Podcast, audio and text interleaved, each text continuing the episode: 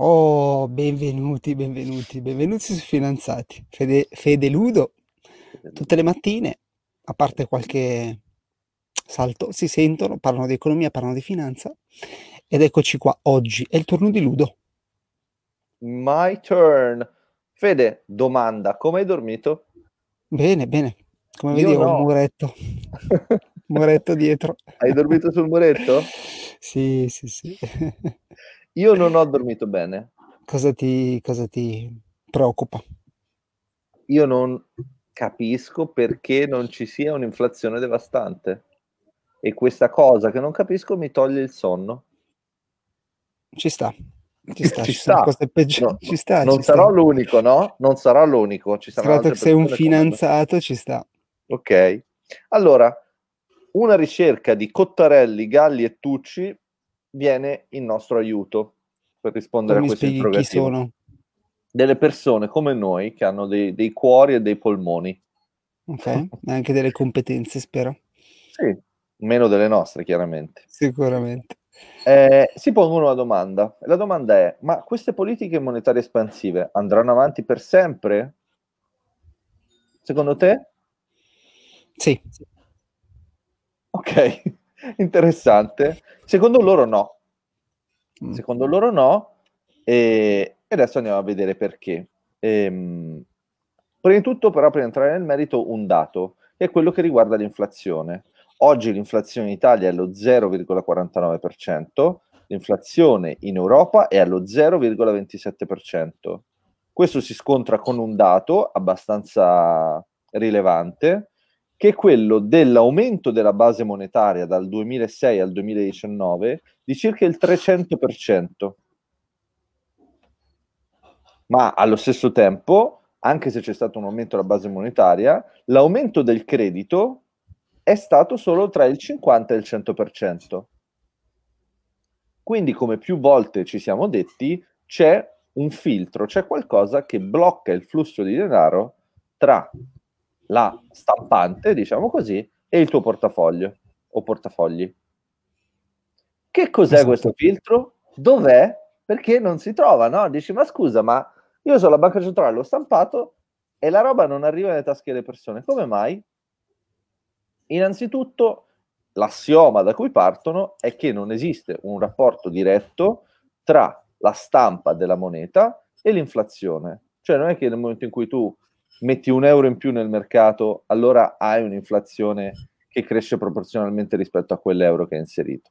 E allora, quali sono questi eh, rapporti che bloccano o rallentano, diciamo così, il processo di trasformazione da appunto base monetaria, offerta di moneta e da offerta di moneta a rialzo dei prezzi?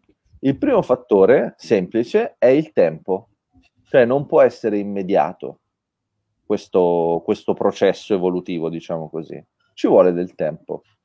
Ehm, il secondo, secondo questa ricerca, e mi trova, mi trova d'accordo, per quanto possa essere irrilevante, è, è il settore bancario. Andiamo a scomporre meglio il ruolo del settore bancario. Eh, la ricerca si sofferma su Basilea 3 in particolare. Ti Mhm. ricordi Basilea 3?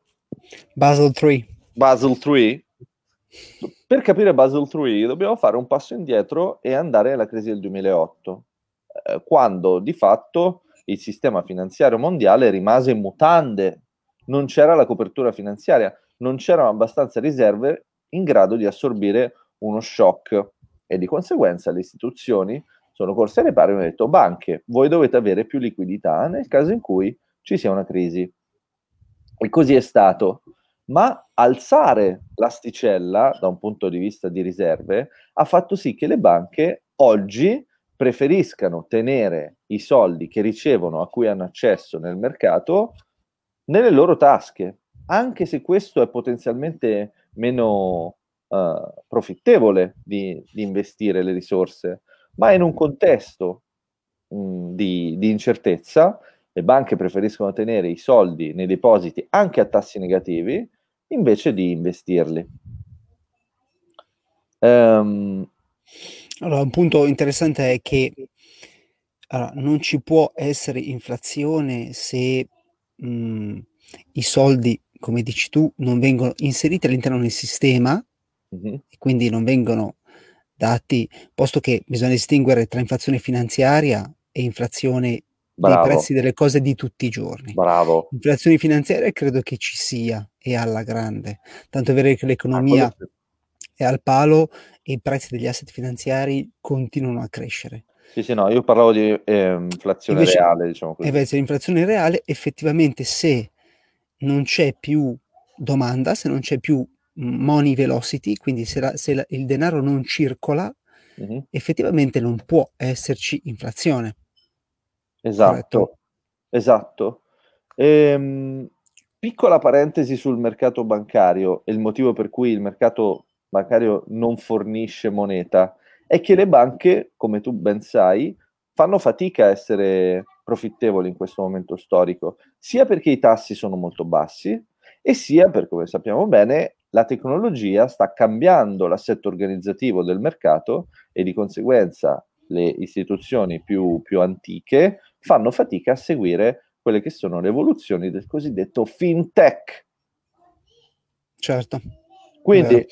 Poi considera anche che, perdonami, i pochi Vabbè. soldi che sono arrivati nelle tasche direttamente dei cittadini, molto spesso abbiamo visto come si siano trasformati in magari iscrizioni a piattaforme di trading online. Esattamente. C'è stata un'esplosione di, delle iscrizioni in Robinhood, quindi uh, durante il lockdown, mh, fatta la spesa, pagate le bollette, i soldi venivano investiti in asset finanziari. Esatto. Quindi Passo alimentando la bolla... Fi- vai, vai. No, sì, alimentando la bolla finanziaria. E altro fattore, secondo questa ricerca determinante, è il crollo del mercato interbancario, ovvero, essendoci una crisi di fiducia reciproca, cioè io banca ti odoro e sento che comunque tu in pancia hai un po' di crediti che non mi piacciono, e tu fai lo stesso con me, allora noi vicendevolmente non ci prestiamo più soldi perché c'è un rischio di insolvenza che riguarda appunto i cosiddetti NPL, i non performing loans. Il risultato è che i soldi sono depositati e i soldi non circolano. Questo fa sì che la politica debba avere un ruolo dominante in un contesto in cui l'economia è ingessata. E quindi cosa fa? Emette debito pubblico, debito pubblico che viene comprato dalle banche che di fatto dà respiro, perché comunque vengono incorporati dei titoli che danno dei buoni rendimenti e di conseguenza rappresentano ossigeno. Ma quanto può durare? Infine, ultimo punto che secondo questa ricerca è, è determinante per questo processo di rallentamento è il fattore tassi di interesse. Essendo bloccati, eh, n- non potendo andare in negativo, di fatto creano un mercato che non corrisponde all'effettivo rapporto tra domanda e offerta. Mm, perché non possono andare in negativo? perché il mercato blocca i tassi negativi, cioè la, la, una banca non ti dirà mai... Eh, sì, sì, sì, sì, Ti do 100.000, me ne dai 99. Mm. Esattamente, perché va contro il proprio modello di business e di conseguenza, essendoci però a monte più domanda, cioè scusa, più offerta, il, c'è un, un, uno squilibrio, diciamo così, tra quella che è l'offerta reale di moneta e quella che poi invece è la possibilità di accesso. Ora, in tutto ciò, qual è la posizione dei finanziati, che sono dei puristi? Vai. È il fallimento. Cioè, mi dispiace, lo dico, se non esiste il fallimento in un'economia capitalistica o capitalista, eh, non è un'economia capitalista. Poi eh, va bene tutto, non è una questione di tu sei di una certa opinione politica, noi stiamo dando un dato grosso modo tecnico, ho capito, quindi tu ritieni che mh, mm, cioè, sia, sia, non ci debba essere intervento dello Stato, dei governi, pertanto quello che deve succedere no, succede. La banca è un'impresa e in quanto tale deve correre anche lei il rischio di impresa, cosa che, che fanno tutte le imprese. Sì, sì, ma infatti un sacco di banche chiudono. Beh, insomma, no, no. Beh, dai, un po' sì. Sono ancora lì, un po' sì, un po' no. Ne parleremo alla prossima. Parliamo domani. Va bene. Beh, teniamo questo tema anche per domani. Va bene. Ciao Fede. Ciao ciao Ludo. Ciao ciao.